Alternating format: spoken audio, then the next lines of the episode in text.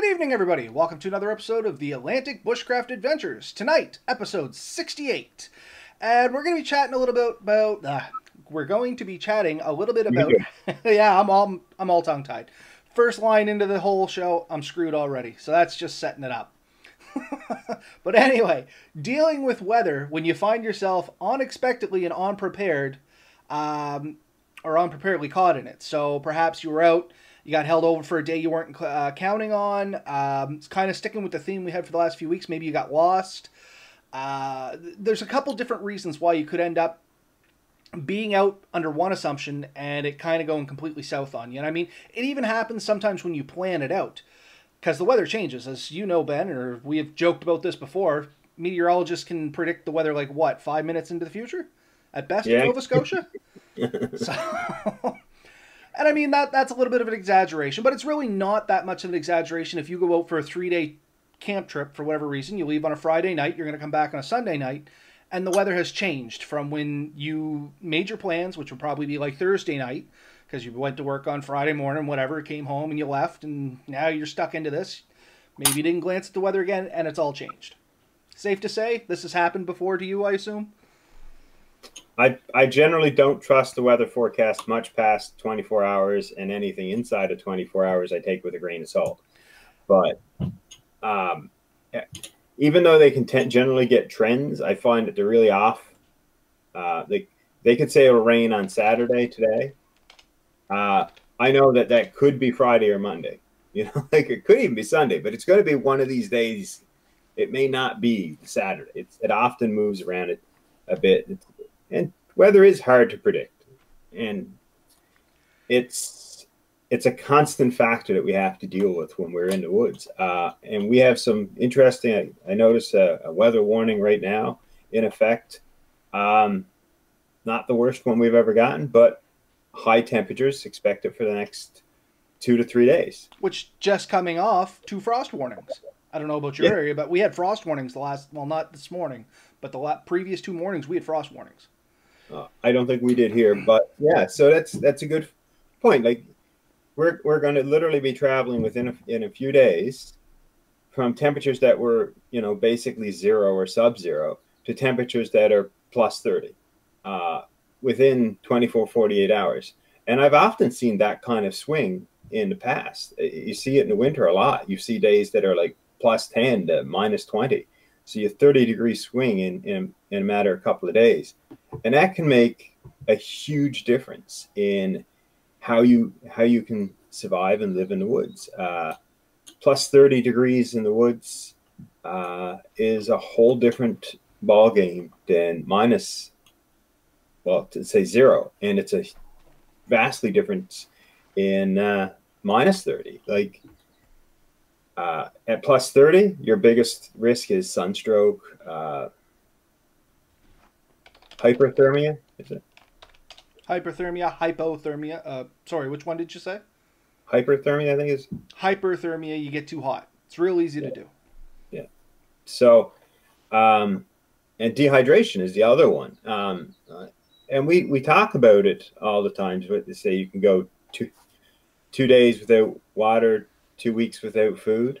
Um, yeah, and depending on your physical stats, like me, I could probably go more than two weeks without food. Still not going to go any more than two days without water. No. Um, and in fact, that two days without water is two days without dying, essentially. Now, the food one is a bit different. Even, even, well, I know there was times I could have went weeks without food. I would have been, you know, not healthy, but I probably would not have died. Uh, even now, I, I, have enough extra weight that I can go a ways. But uh, without water, after a period of time, you are going to uh, experience some pretty severe issues. So uh, it is important to stay hydrated, and especially when you can, because you don't really know when you may not be able to be hydrated. So if you're going for a walk in the woods and you've taken a certain amount of water, but then you you lose your supply of water, you lose your your Sawyer Mini, you lose your bottles of water, your uh, purification tablets, if that's the method you've decided to use, you've lost that, you don't have a pot to boil water in, all of a sudden, the water you have available here in, in Atlantic Canada, you're rarely far from water, but that doesn't mean the water you have is is overly safe to drink. I was going to say, have you ever seen somebody with beaver fever? Because it is not nice, man. I have definitely seen that. Uh, I worked in the woods with a couple of. Uh, I worked for a woods cutting company. We we trimmed the trees away from power lines, and there was two groups. There was what I was was a laborer. I, we cleared the brush, and then we had the cutters, the guys with the chainsaws and the brush saws, and those guys had to carry their own fuel and stuff. They got paid a lot better than us, but uh, a bunch, and we knew we were going in for a day. A bunch of them decided we're going to leave our water behind. We'll come back in four or five hours and we'll, we'll fill back up. And as it turned out, we didn't get back in four or five hours and they ended up very, very thirsty. Uh, I always carried a ridiculous amount of water with me, and uh, it was a really hot day. It was in the plus 30s, and in Newfoundland, that's rare. Um, and in that kind of sweltering on the power lines, it seemed a lot worse. You you've worked in the woods, you know what it's like. Oh yeah. Very humid. The flies were were not the greatest, but as the heat got really bad, even the flies didn't want to be out. Um, I was fairly okay, but these guys decided, hey, frigate, we're going to drink from this pond, and they drank from the pond. And the next day, they were literally, uh, it was coming from both ends, and they were throwing up blood. Even uh, it was a miserable experience, and because of the type of work we were doing and the way the contract worked, these guys really didn't have the opportunity to call in sick. So they slugged through it for two days, and it was miserable. Uh, I could only I could only compare it to like prisoners of war type deal. Like it was really bad. These guys suffered. I've uh, never seen it to that extent, but I have been to like um, with natural resources fighting fires. We get out on camps and stuff like that people would be the same thing out in the fire line. Oh, you know, I'll just I'll sneak a drink out of this. I'll be fine. It, it will. It's moving water is the one I love. It's moving water. It's perfectly fine. And then yeah, yeah coming out both ends. But unfortunately for that line of work, they were able to take sick leave and go get treated pretty much immediately. But it, as you said, it's it's really not great. And that's yeah. just one of the like one of a dozen things that can happen to you when you're kind of caught unprepared. Yeah, yeah. Um, so, I mean, and this is the thing what we're talking about is unprepared. So, we're talking about somebody who went for a day hike and all of a sudden realized they couldn't come back, or they took their canoe out for a, a paddle.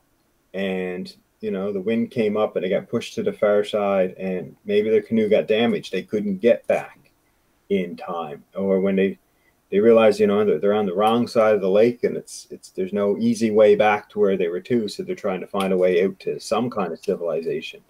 These things happen. Not not every day not to everyone by any means but these are things that can happen. But it's also surprising how easily they can happen unexpectedly oh, yeah. of course and i i just like to make um, one little announcement is we have both jeremy and gary sitting in the comments. They were the first two to comment up. So if anybody doesn't know, uh, Jeremy is Lone Wolf 902.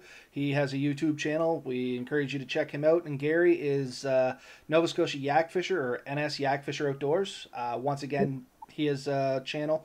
Be sure to check him out. And both these guys have uh, a ton of experience out in the woods. And I'm sure hopefully if they're still with us they'll maybe throw in some experience they might have had in similar situations because it's always fun to kind of look back and laugh it's never good in the situ at the time, but to look back and laugh is always a lot of fun. Well, and in fact, me and both Gary and and, and Jeremy, we, we went on a camping trip. The first time we ever met, we went for a camping trip, and we we all decided we were gonna canoe or kayak out into the Gaspereau Lake in, in down uh, down the valley, and. Uh, as soon as we came out of the little sheltered har- har- harbor we started in, the waves picked up and the wind was pretty strong and uh, me and Jeremy started taking on water in our boats. Uh, Gary was in a battleship and he was fine, but uh, Jeremy's was the smallest of the of the three boats, and he was taking on water faster. And we ended up pinned to a shore. We were pinned to a spot that we did not plan on going. Now we were uh, well prepared. I mean, we're all kind of used to being out there, and we were able to to set up, and uh, everything turned out great. We had a, an awesome night. Uh, we had a comfortable place to sleep. As wet as Jeremy was when he got out of his boat, he he managed to dry all his gear off next to the fire and set up good. We had, uh, you know, but that's the difference of being prepared for eventualities and not being prepared. So if you weren't prepared, you have a much harder task ahead of you. Uh, if you're in the woods and not prepared, you may not have the ability to light fire. You may not have the ability to purify your water. You may not have the ability to build a proper shelter or a, a quick and easy shelter, anyways. No, I completely agree. And just an example of being prepared and something going unexpected the first camping trip you and I went with, we were expecting much warmer weather than we actually ended up staying in. And that was simply due to topography and location. We were the topography was we were down in a dip and it was at the bottom of a waterfall. We did not account for how the the mist off the water was going to cool everything. We were expecting like 7 degree weather and we're pretty convinced it got down to probably like 2 degrees or less. I know the second night was cold, man. but yeah. It can be that easy. Like you can plan your trip, everything goes right. Weather was exactly what it said. It was sunny. Yeah. But at night got way colder than we expected. And I mean, we kind of got caught. Dipped enough that I know both of us in our respective hammocks were shivering, uh, and we both complained about it. Um, and that's all we really could do. We didn't have a lot of other options. We had the fire out there. We did go sit at the fire for, for quite a while into the night. Yeah, we stayed up quite mm-hmm. late the second night. and as tired as you get, you eventually decide how I how that I got to go in. And we did try a few different ways of setting up our gear, putting blankets on the inside versus outside, and outside versus inside, just switching it up. But in the end, no matter what we did, our gear was still basically inadequate for the conditions we were in. Uh, but still survivable. Like we weren't. Oh, at... very much so. When we were still very much more prepared than we could have been. You know what I mean? Like it wasn't the worst situation. It was just an uncomfortable situation. Yeah.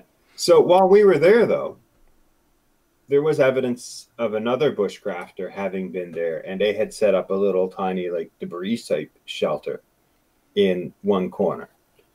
And and that's essentially like if I was in that kind of situation without an axe and without rope and without uh, the other supplies that I would most ideally have, that is probably what I would end up leaning towards. Is you know gathering up enough broken branches that I can erect enough of a shelter to keep the wind and stuff off of me, and then just pile as much debris, moss, boughs, anything I can pile on top of it to, to build that kind of air gap barrier and crawl in under that. Because in the end, if you're stuck out for a cold night, um, that may be your your uh, your only warmth is is what is keeping that air off of you and or the wind and breeze off of you. And this time of year with high temperatures, there's a good chance you're out there in a t-shirt and shorts during the day. And if you get stuck for the night and it drips down to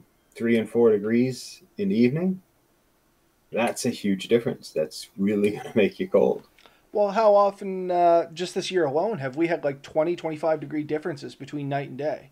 Uh, yeah. In the spring, it was like minus seven, eight uh, at night, and I think it was like 18, 20 degrees during the day in May. There was a couple times there, and we, we actually talked about it a little bit before some of our shows then. Like, could you imagine going out and expecting the 18, 20 degrees during the day and not realize it's going to get like minus 10 at night? That's a huge difference in um, in temperatures, and that's very common for people to get caught in. And like you said, if you went out in just your normal little tent and a white sleeping bag, like I kind of goofed up on and took when we went, that yeah. really wouldn't keep you warm. And you would have to resort to doing something like that. And debris shelter is a great back pocket item to keep. And if anybody goes out in the woods, it's definitely something you should look up and at least get the theory behind building. I mean, Ben explained it to a T. It's called a debris shelter for a reason. You are taking debris, preferably dry debris, and you're building yeah. a nest, basically. Uh, the only thing I seen with his that I didn't really agree with was he literally picked the lowest spot in that valley to put it. So Yeah. cold tends to sink to the lowest spot. So if you have a choice, uh, a choice or a chance, getting a little higher up is actually going to keep you a little bit warmer. So Yeah. if there's like a, a low in the land, try to get to the top of it, and that way, if uh, or one of the top sides of it, that way, even if there's a little bit of moisture or rain, it's probably going to run away from you and not pool under you, which would be the other problem you had there. And even if it's a nice night, the cold air tends to you know, flow to the bottom of valleys and gullies and stuff like that, which is right where he built that one. Uh, it looked like a great little shelter, and hopefully, when he built it, cold wasn't an issue. But that was the only real issue I seen with that. Uh, and in that particular location, say that there had been a rainstorm that night, he was in a serious risk of potentially flooding at that location because the river wouldn't have had to go up too many inches before that would have been wet. Six Like- inches, maybe. I mean, we Yeah. put our hammocks fairly high up, just in the instance something happened we weren't expecting for. Like, I don't know, but I think we both talked about it at the same time. We went up a little higher than we normally would have, or at least I did, by a couple inches. Just, just that safety net. You know what I mean? Yeah. So, yeah. So there isn't, I don't have a lot of good options for water if you don't have the proper equipment. You can try to dig, what is it they call it, the gypsy hole? Yeah, the one that's beside the water, and hopefully the ground filters that out a little bit. Yeah. I mean, it's better than nothing. Um, uh, and you can, there are different, if you can find a, a, a hole in a rock and you manage to have a fire, you can put get water into that hole and drop hot rocks in there to boil it out. Um, that's a method. Um, there are, you'd have to pick and choose. The, I guess, the one semi fortunate thing about the state of the environment is there's not too often you'll end up in the woods that you won't find a bunch of garbage. So which is fortunate and unfortunate all at the same time. It sucks you go into the woods and there's tons of garbage. It's great for the person trying to survive. so take advantage of what you can find. So the second you do realize, I guess, that you are out of your element and things aren't going the way you hope, and you don't figure I may not make it home tonight. Uh, that's a good thing to, to look for. Look for garbage. Uh, not only is it a sign that there's been people around and that, but it's also oftentimes full of stuff that's usable, whether it's uh, appealing, I guess is the word. Uh, old beer bottle may not seem like the most appealing thing to pick up, but you can, you know, pick it up, probably put a bit of sand and water in it, shake it out pretty good, get most of the debris and stuff out of it, and then you can put that next to a, a fire and you will boil water in it. And you'll have to be very careful So you don't split Uh, the glass. that you don't split the glass. But um, aluminum cans, even, you know, a little bit easier. They're great too because though I have not been able to accomplish it myself and not from lack of trying, Yeah. if the sun's hot enough, you can get a fire going if you polish off the bottom end of one of those. Yeah. Yeah, I've, I've heard that. I've seen it done.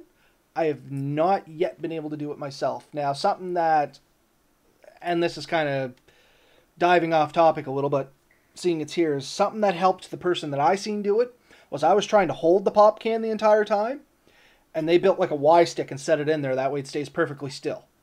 Oh, okay, yeah. So that might be where I go wrong. I don't know. That was just how they did it. They made a little Y stick. They got everything lined up perfect, buried it in, and then just kind of left it. That way nothing's moving. Yeah. Um, I mean, one thing is, too, is if you're going into woods, if you make a habit of of having a few essential items kept on your on your most immediate person, so something that's stuck to your keychain that's never out of your possession, those are things that can give you a good advantage, and that could be as simple as a small blade that you keep on your keychain, um, or a small ferro rod. Um, things like that can really give you a huge advantage in a in a spot where you don't have a lot of the a lot of other resources. Uh, carabiners, they're your best friend too. If you're going out in a boat, uh, any of those nice little necessities, like if I go out in a boat, I don't only put a lighter, knife, uh, some sort of fire device and a knife into my pocket. I generally try to clip them on a carabiner and clip that into a belt loop. That way, there, even if it falls out of your pocket, uh, or if you're going over rapids or something like that, you get knocked around a little bit. God, you know, heaven forbid. Um, they're still attached to you. You know what I mean? Well, we always say uh, you lash it or lose it with a with a boat. Um, anything that's not physically attached to yourself or the boat, um, there's a good chance you can lose that. Um, and I have, I have lost things that I, I had neglected to properly lash. In Keji, there is still, and I, I have to say I'm extremely fortunate. This is all I lost, but I lost one of those plastic collapsible uh, water bottles. Mm. It was the only thing not uh, lashed to my kayak the day I sunk my kayak. And as such, it was the only thing I lost. But uh, even my my uh, axe that was, you know, under the bungee cords in the back, like the wife managed to come by and she managed to, to pull that out and a couple other things to throw in hers and took off. And the water bottle was gone. I mean, and we picked it up at the dollar store. Dollar wise, I'm, you know, I'm not hurting for the loss. Uh, I, I, it bothered me much more that I'd left that, that garbage somewhere in Keji and I can't account for it. But, um, so we did talk a little bit about getting stuck in colder weather, and we kind of hinted towards warmer weather. So let's talk a little bit about warmer weather, because that's the one most people neglect. They think, oh, it's warm, I'll be fine. But as you said at the start of this, it's very easy to get too warm. So you run the risk of uh, sunstroke, or sorry, heat stroke, heat exhaustion, uh, hyper hyperthermia, uh, dehydration, things like that. And it's real easy to happen, even just a severe sunburn can really oh, yeah. make your life miserable. So essentially, almost no matter the the emergency, a decent shelter is your friend. Something that you can get into because believe it or not, a good shelter will will basically keep you cool in the, in the heat and keep you warm in the cold. It's going to give you a spot to regulate your temperature. It's going to keep the sun, the, the blazing sun off you.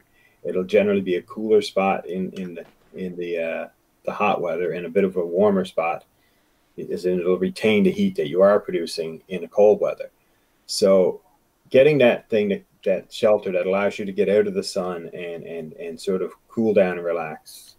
Um, within caution, you know, you know, using water is to cool yourself down. It's a great idea, but you do want to be somewhat careful with your clothing because if you get your clothing all wet and then it does cool down a lot, now you're stuck with a bunch of wet clothing that's basically useless to you. And just like we talked about, that 20 degrees to minus 10 degrees.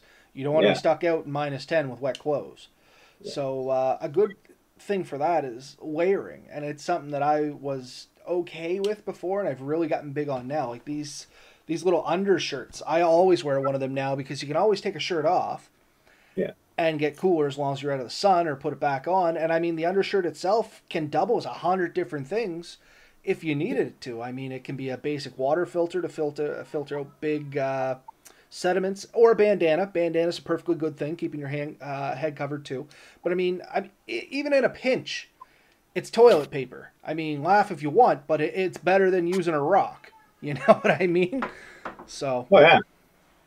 I thought I had. Uh, I did have... Oh no, I must have washed it. Um, but yeah, so dressing in layers is a big thing, not only for the cold, but for the heat. Uh, light colored clothing, long sleeve, will give you lots of sun protection. You will be potentially a little bit warmer, uh, especially if it's like a thick thermal layer or something like that. But I, I'm really starting to get into the very thin, uh, long sleeve shirts with a little bit of UV protection, even during the summer. That little bit of extra heat it's a good trade off for me anyway for the extra sun protection. Like I'm a person, I, you may not be able to see it on the video, anybody that's watching, but I am covered in freckles. I'm very fair skinned. I burn walking by the microwave. Like you know what I mean? A sunburn is just a part of my life, so I've learned like literally learned how to cover up as much as I can. Uh, to prevent sunburns because it's just uncomfortable. I mean, a minor sunburn for most people it's an inconvenience. For me, a minor sunburn is like three, four days long. A bad sunburn, yeah. I may have it for weeks. And if you are stuck out there with a bad sunburn, I mean, it's going to increase the dehydration issues. It's going to increase your your discomfort and your ability to properly think and plan and, and make your next steps because you're you're you are going to be miserable. Um, so yeah, you mentioned like here, here's something, just a little handkerchief. Uh, yeah. Something like that. You can you could you can wet that, put it on your neck, put it on your forehead, cool yourself down, cover you know, protect yourself a little bit from the sun. Something like that. The layers are, are essential there. And and when you are really hot, take those extra layers off and protect them because later on you're going to need them. If they do get wet, dry them as early as possible. Um, and you know you're going to have you know use the resources you have to the best of the ability and protect them because that's all you potentially have until you get out of there. So everything you have, you need to sort of really plan how you're going to use it and how you're going to best use it to your advantage. Because the last thing you want to do is is destroy or, or eliminate the usefulness of, of a particular piece of material you have. So if that material happens to be your shirt and pants and you're really hot and you're saying the only thing I want right now is to cool down, you jump in fully clothed into a river to cool yourself down. It might seem like an awesome idea at the time. 15 minutes later, and you're still wet, and you know the wind comes in and the clouds come by and it drops by five, six degrees. All of a sudden, you might be shivering. And no, the only thing I was going to add to that was sometimes, and only sometimes, and this is just you know cannon fodder for few, uh, for thought process. There's four main spots in your body that's really easy to cool your entire body, and that's where the uh, blood vessels and stuff in your body come closest to the surface of the skin. So as Ben mentioned, around your neck. So if you get a handkerchief cold, uh, wet, and put it around your neck, that's going to effectively cool your body pretty good, keeping you relatively dry. Um, the inside of your arms, that's another good one. Like literally this thin skin that you see like right from your wrist all the way up to your armpit. On the inside, generally that's a little thinner skin. The blood vessels collect there. That's where most of your natural arteries and veins run. If you can get that cool, that's going to cool you down. And the same thing with the inside of your legs, uh, basically from your knees up to your groin area is yep. uh, going to be another spot that's generally thinner skin and a lot of blood vessels and stuff collect there. Uh, and the last place is kind of your feet though it's not as effective as the other three. But there's a lot of blood vessels, uh, a lot of um, um, veins and art. I guess just veins, not so many arteries. But anyway, there's a lot of uh, spots where the blood collects really close to the skin there, so you can potentially like put your feet in the water, keep the rest of you in the shade. Uh, and it could cool you effectively instead of getting your entire body wet. Or taking that handkerchief and putting it around your neck. It may effectively cool you without getting you entirely soaked. Or maybe sit on the rock and put your legs in the water, keep your upper body out. Like there's don't necessarily just go right for the plunge right from get go because as Ben said, that could be a fatal mistake, unfortunately. Well, and here's one that I I, I think a lot of people can can uh, relate to. You get your your footwear really wet, and then you decide you have to walk any distance. Oh, trench foot. I know where you're going for. Well, you know that's a that's a worst case scenario. Trench foot is if your feet stay wet for days at a time. You, I mean, your skin will start to fall off. You lose your nails. I mean, it's a it's a it's a horrible thing. Uh, not even getting to that. Um, just in general, you're going. You're as your your feet get wet, the skin gets softer. It starts to chafe more. you will have tears and abrasions, and it can reduce your ability to travel from many kilometers a day to lucky to move a kilometer a day. Uh, and in a survival situation, when you're looking at potentially having to travel 20 kilometers to get to safety, that means the difference of being able to do it in one day and maybe not being able to do it inside of a month. Uh, Depending on where I'm walking, and I don't condone this for anyone else, this is my own potentially stupidity kicking in. I have preferred to walk barefoot than in wet footwear. Just, I, I have to slow down, 100%. I have to slow down. But I tend to end up with less injury than if I had to try to push faster and further in wet footwear. Just as you said, like my bad one is uh, the backs of my heels will chafe and then they'll blister up to the point where I can no longer walk in them. Yeah. Or in between my toes will split. That's another bad one I get for whatever reason. Uh, yep. Gary made a good point here, and I don't know if I'm going to say this right. Is it? I always call it a smog, but what what is the big bandana called, Ben? You probably actually know the real name for it. I think you got it as close as I'm going to get it. Um, Anyway, I have one right here, so you take a crack at the name and I'll grab mine. Imagers. Uh, but yeah, like you said, it's basically a giant bandana, probably what, about three feet by three feet. Did you make an attempt? Did I miss it? Shimag, Shimag, Shimag. I don't know, but anyway, it's basically an oversized bandana. This happens to be mine. You're about what, three feet by three feet? Uh, yeah, yeah, that's probably what this would be. Mine's got some furls on the end because it was a dollar store purchase, but I mean, it's it's big. It's actually big enough that uh, not only can you do the old bandana trick with it, like you know what I mean, like you can get a good size full head coverage out of that, but you can also use it to make a little bit of shade really easily and get under it. Oh yeah, uh, it has a million and one uses. It, it's way better to, than a handkerchief or or you know, because it's essentially six handkerchiefs or nine handkerchiefs is what it, it almost works out to. I know I look like a little old woman, but I mean that's quite a bit of sun protection right there. You know what I mean? Yeah. So. Yeah. So, uh, what what have we covered really? I mean, your shelter is is essential. is key regardless if it's hot or cold or wet, which we have yet to for, really talk about. For me, in a survival situation, a situation where I realize I'm lost and I realize that there's probably someone coming looking for me, I'm not going to be traveling. We talked about this last week. Uh, the first priority for me will be to, to get some degree of shelter. That would be where I would concentrate my first amount of effort on into. My my second amount of effort would actually be to make myself as visible as possible. So marking nearby areas and key points so that people will potentially see me. Bright colors. Yeah, bright colors, flagging. Uh, if I had to, I'd bark, take some bark off a tree, put like a cross symbol or something in there. Anything that might gather someone's attention, especially near like shorelines and edges of fields, uh, and sort of point towards where I'm set up. Um, so I wouldn't go far from my my point, but my my shelter area. But if you go out 100 feet on all sides, you've now all of a sudden made what they're looking for be the difference of basically looking for something that's three square feet on the ground that's, you know, now a thousand square feet. By, by marking off 100 feet all the way around, you, you've close to identified a thousand square feet that's yours. Uh, that's going to make it a lot easier, more, a lot more potential that someone's going to find you.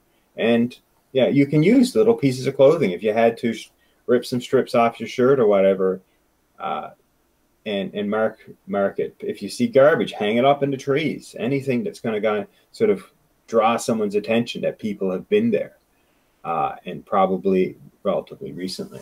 Um, then I would start thinking about it was the only after I've sort of set up my my shelter and sort of made myself as visible as possible to to to uh, searchers, then I might start looking at where how can I I start a fire and how can I start potentially purifying water if I need to.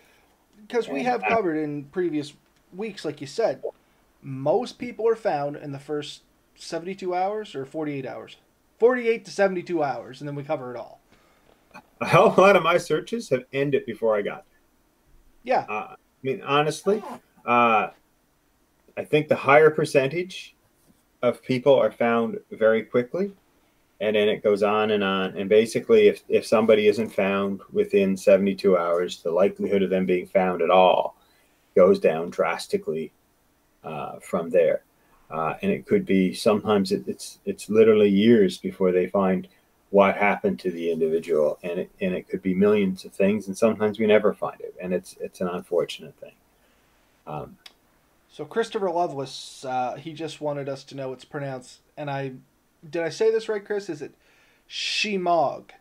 Shemog. Shemog. Yeah. So, and then he said, of course, tomato, tomato, but yeah, yeah. it's the big bandana. Big bandana. but anyway, um, as we call it here at Atlantic Bushcraft Adventures, the big bandana, the big boy. Uh, but yeah, so we did talk about heat. We talked about cold. The last one we can kind of quickly touch on because it leads to pretty much cold is wet. You get stuck in wet weather that you weren't expecting. And kind of a lot of the same things apply to that. You got to get yourself a shelter. We already talked about that. and try and dry yourself out as best you can. One, if you do happen to get wet, don't try and stay wet. Uh, that can lead to a lot of funky things down the road. Like, believe it or not, you can build up mildews and uh, even some molds and stuff like that potentially on your body if you don't get yourself dried out in a specific amount of time. Like, we are not an amphibious creature. We're not meant to stay wet for long periods of time. Uh, so the key is to try and not get wet if you can stand it. And like Ben said, that that's generally your shelter. Uh, and if you do get wet, don't let it go too long take the time. If if you're wet and you're traveling, it might be worth just to kind of stay put, get a fire going, get yourself dried off. You're gonna feel better at the end of it. And the big thing is you gotta maintain yourself in any of these situations. Trying to push through and going, oh, it's just a little further. I can just push through. It's only a little bit of misery. Only if you're right. If you're not right, then you are miserable, and now you put yourself in an exceedingly dangerous situation or an exponentially oh, yeah. dangerous situation, I guess. So let's picture a scenario here that you've gone into the woods and you've gotten yourself lost. We can use the boat analogy. We can use a car. This one happens. You're out for a Sunday drive and you see a, a woods road. So I wonder what's down that woods road. So you start driving down it and it goes to another woods road, and another woods road. And you do this for a little while. And the next thing you know, uh, you don't know how to get out. So you're driving around for a while thinking you, are definitely on the right road this time. And then all of a sudden you realize that uh, fuel's getting kind of low, and then you hear hear the noise, and of course you've lost the tire. Um, things aren't going good for you. So now you get out and you're like, okay, now what do I do? So you're not really sure where you're to. Your cell phone's no longer working, and this sounds a bit far fetched, but this, this has happened in the last couple of years. Uh, and now you are in the woods. You do have a vehicle which potentially is a piece of shelter and it potentially can be uh, a source of, of heat or cool if you need it, but you have a limited amount of fuel to to operate that. And honestly, uh, a vehicle without being able to run the air conditioning on a hot summer day can be a death trap. Uh, we, we tell people all the time, you know, you leave your kids or dogs in there for was it half an hour in a sunny day, and you can literally start cooking them. So I think I actually seen a video where somebody cooked like baked cookies on the dash once. Wow. Um, and and here's something to think about. And, and nobody really talks about this, but if you have a more modern car that has power windows, uh, you're not getting those suckers down the battery goes.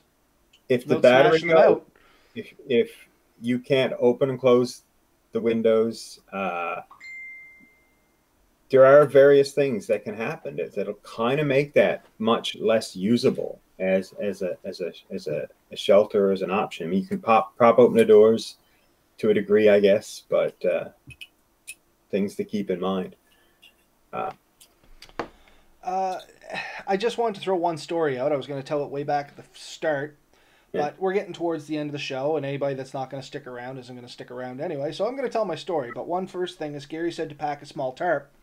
Uh, he carries a small one all his packs. An alternative to that, if you don't want to, if you don't have the tarp, can't get a tarp, whatever, get just a good sized garbage bag. You'd be surprised at how much you can cover with a good sized garbage bag. One of those 52 by 36 ones.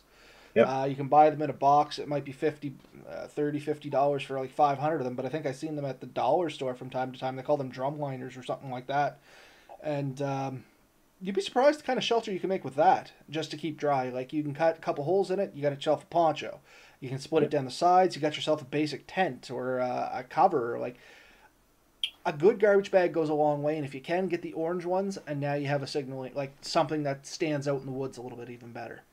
We used to give those out with our um, Hug Tree program, mm. and it was it, it's a big and it was an like a little extra thick plastic bag, so it, it was sturdy.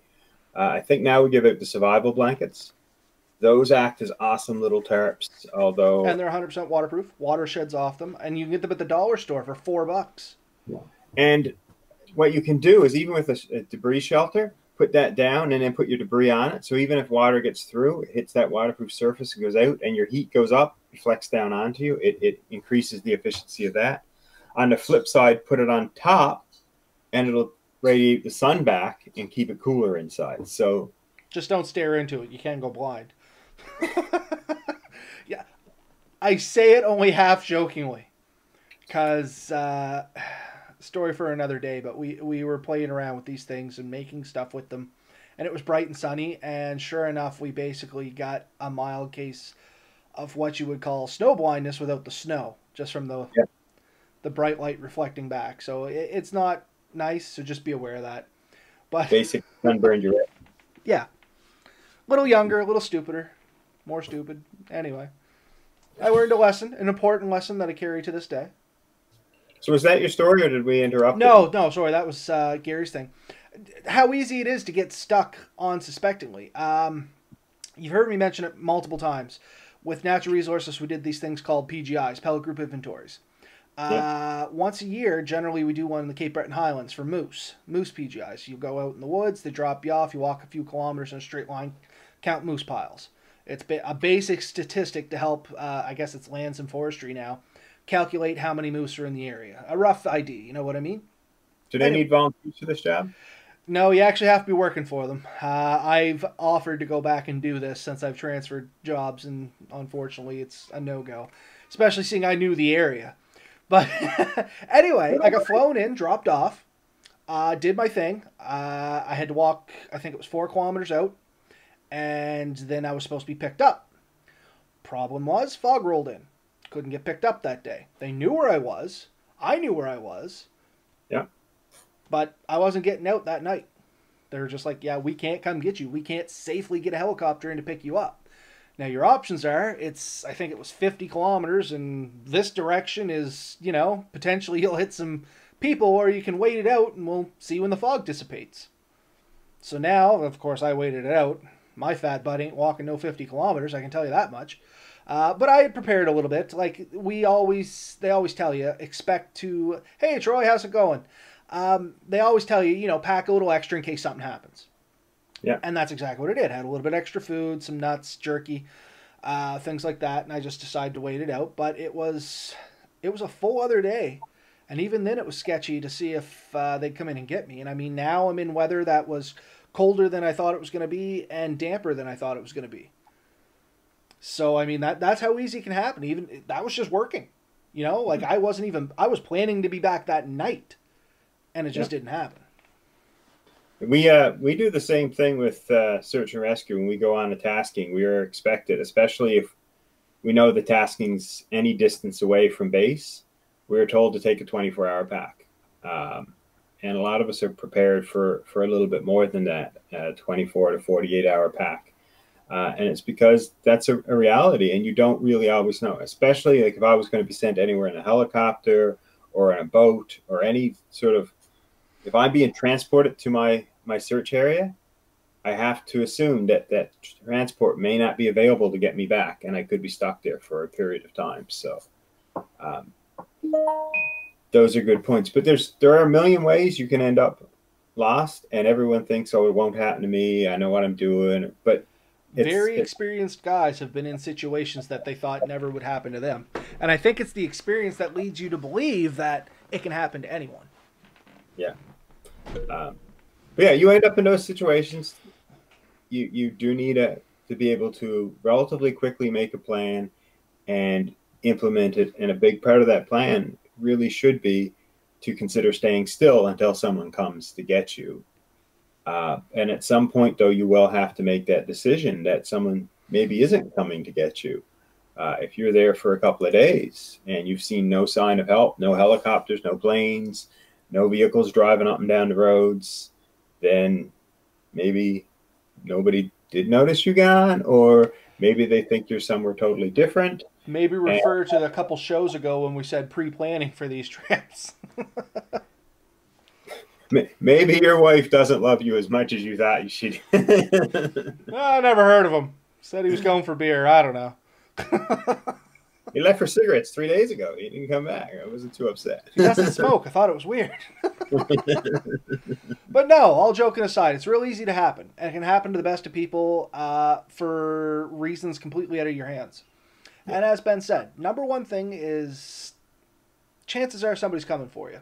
So try to make yourself noticeable uh, and try to keep yourself as comfortable as possible while you're in that situation. And I mean, that's that's kind of what we've been saying the last few episodes in this Lost in the Woods series, I guess. But it, the big thing is make sure somebody knows where you're going. Once you realize that you're not really where you thought you should be or that you're potentially lost, don't push yourself to exhaustion. Take the time to actually evaluate the situation and figure out how you're going to make it better for yourself. And then stay put and get yourself noticeable some signaling devices out. And that's generally what's going to help you the best. Safe to say that, Ben, coming from search and rescue? Yeah, that's that would be my advice. Uh, regardless, really, of my uh, of my search and rescue background, uh, that seems to me to be the most logical choice. And I can see quite quickly how, especially the more experienced you are, the more quick you might be. I can I can make that fifty kilometer hike um, or I can do this, or I can do that. But uh, from my own personal experience, about 20 kilometers a day in the woods. That's a good huff. A pretty aggressive day. Um, if you're running any amount of gear, it's probably all you're going to do. If you're running really light, you can possibly do that and a bit more. But. And that's knowing uh, yourself. I mean, my stride is less than yours, Ben. Uh, for me, 15 to 20 kilometers is about my limit, even if I'm running light. At that point, I'm getting tired and I'm going to start making mistakes. Um, and if you're running light, it's going to take you a lot longer to build that shelter to to to settle up. So if you are trying to travel, if you you have the weight, possibly you have a hammock and a tarp and you can set that up in 10 15 minutes. If you don't, um, you've you've made debris shelters, you've made lean-tos and stuff. This stuff doesn't happen in 10, 15 minutes. No, uh, it takes a surprisingly long time to make a debris shelter. Something as simple as a debris shelter, especially if you got no debris. Yeah. So. Yeah, it's real good if you have all the, you know, if you have to, to luck out and have a rake and a saw to cut the pieces of wood and I, some rope to tie, tie it up so it stays secure you can move it a little bit quicker. If you're out there with none of that stuff, it's going to take you a while. I've heard it numerous times. Oh, if anything happens, I'll just rake up a bunch of leaves and sleep in those, which is good and dandy if it's the fall and you're in a hardwood stand. Yeah. but what happens if it's the middle of summer and you just hit the biggest softwood thicket you ever seen? You're going to be raking a long time getting enough needles. Well, then you can at least break a few boughs off. But what happens if it's in the middle of the summer and you're in a hardwood forest? Yeah. Like there, there's things just to think about. Everything yeah. takes time and it takes energy. And that's the yeah. big thing to remember is basically the whole key to survival is calculating out how to get the most out of the least amount of energy spent. Yeah. Yeah. Um, yeah. Making making every move you you make count and making sure that it's giving you the best chance of, of being found and surviving. And a lot of that has to do with is it really worth walking 20 kilometers when you're not sure it's getting you, you out, where you could stay still and build a shelter for a lot less energy. And quite likely someone will come help you shortly.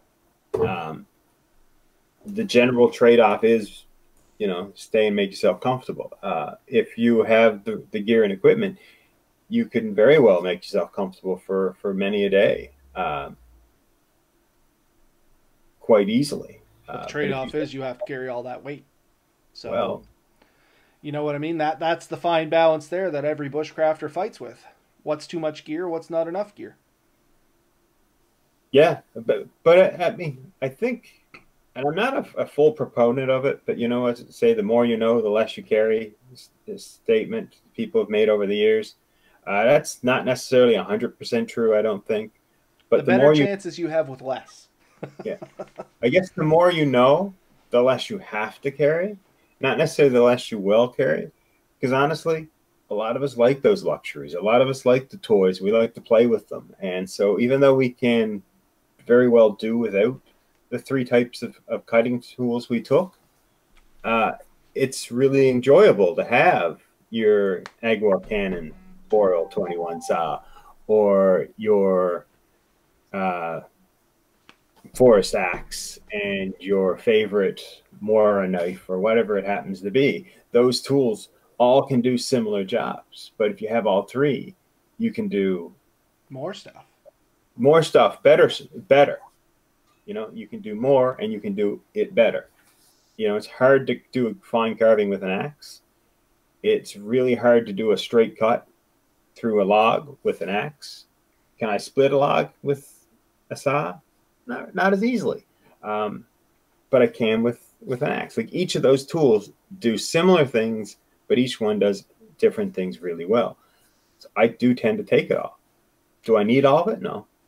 Um, well, I told you before, a light pack for me is about fifty pounds. we were talking ultra light, and I mean that's that's pretty ultra light for old Roberto. There, he carries a lot of luxuries. Yeah. But uh, I love my little uh, folding chair I got now. Oh I man, have... I've been trying to find one of those that'll hold my weight. I found one and I let it go, and I've just been devastated ever since. Yeah. If I could, I would take my lazy boy. Like that's the kind of mentality I have. I love to be comfortable in the woods. I love being in the woods. Don't misunderstand, but I love being comfortable in the woods. Oh yeah. Oh, that's the nice thing with the hammock is mm. it's kind of like a lazy boy when it's set up. Uh, yeah, I've I, been really enjoying my one out here. I'm not gonna lie. Yeah, I was at the cabin last weekend. Nice, we had a beautiful day there Saturday. It rained a little bit on Sunday, but uh, beautiful day on Saturday. And I set up the hammock, and I said I'm gonna go up there now. I'm gonna lay down there and get the phone out. I'll, I'll watch a video or, or read a book or something. And no sooner did I get it set up to one of the kids like, set me up my hammock. So then I was out setting another hammock. And then the third, just the second kid came by. Can I set up one for that? And I don't think I got to lay in a hammock at all. I got mine up, and Lily came in and jumped in with me. And you know yeah. what? For a four year old kid that only weighs maybe 40 pounds, it's like fighting with a bear in a hammock. but anyway, we kind of digressed off that. So I, th- I think that kind of wraps up tonight's topic. Uh, kind of. I hope we were entertaining at least a little bit. Um, if Gary and all those are still sitting on here with us, I think Gary still talked. Troy was there, Christopher Lovelace, and of course uh, Jeremy. Um, thanks for joining us. Thanks for your input. All that good stuff as always. Anybody listening to us, be sure to check out the rest of our stuff. Uh, we're on pretty much every podcasting media at this point. I don't know how we've managed to get on all of them, but we've got on ones I never even heard of. People are submitting us to it and it's just happening automatically. So that's awesome. We're pretty much everywhere you can think of, but the three main ones that we do submit ourselves to is iTunes, Spotify, and Google Music, of course, or Google Podcasts, whatever you want to call it. Uh, you can also find us on, where are we on? Facebook, Twitter, and Instagram. And of course, we have our own website at atlanticbushcraft.ca, or you can email us at podcast at atlanticbushcraft.ca. And we always love to hear you guys' stories. If you've got any kind of input on the topics we talk about, if you have a suggestion for a topic for us to talk about, or if you just want to say hi. I mean, we're always up for any of that stuff. We try to answer everything that comes in. Um, if we haven't answered you, that's probably because we didn't see it, and I've said that before, and I apologize. Try something else. We are not avoiding you, that's for sure. And I guess the last thing I was going to tag on to this, which I was supposed to do last week and I forgot, was our giveaway winner uh, has actually started using, has received their giveaway and has started using some of their stuff. Did you see that in our uh, Facebook page? I did see some stuff last week, was it? Yeah. Yeah, yeah. That's, so anyway, that's hmm? I, I said so anyway. Uh, the point was he did get it. Uh, they are using it, and uh, I mean that's that's great for us too. I mean we're super stoked they got their items. We're super stoked they like their items. Uh, and we learned a little bit about shipping some stuff internationally. You know what I mean? Like we had some questions about the wood products and the blade length going into the particular country this went into, and we got it all figured out. So it was a learning adventure for us, and hopefully before too much longer, we'll have some sort of other giveaway for all you guys that are still sticking with us this long. Because I mean, 68 episodes, man, that's that's getting epic at this point in my eyes. I think we need to figure out how we can ship me and you to one of these countries. They don't make a box big enough for me. I I know they don't. Shipping containers. Shipping container, wrap me in saran wrap. And I mean, if you can mail a potato by putting a stamp on it, surely you can mail me by putting uh, how many ever stamps you need on it. I guess it's gonna be cheaper than flying coach. I'll tell you what, we, we could throw this out. Anyone who wants us to visit their country, just send us a couple of tickets. We will come and camp with you for a week. For sure. Heck, I'll even bring you enough gear that we can both camp. I'll take it back with me. Don't get me wrong, but if you're buying the ticket, man, I'll provide everything. I sh- I must have enough stuff here. I can get at least two people out in the woods. I would hope. Definitely can supply a couple other people with spare gear. No problem. Uh, Between us, we'll figure it out. I'm sure. For I guarantee it. Let's go with that. I guarantee we will have enough to take you out in the woods. I don't. If I have to go buy it, I can still guarantee you it's going to be cheaper than buying a plane ticket. but anyway, have a good night, everybody. Thanks again. We weren't begging for free stuff. I mean, it, shameless bagging. Shame. Night all. Night off.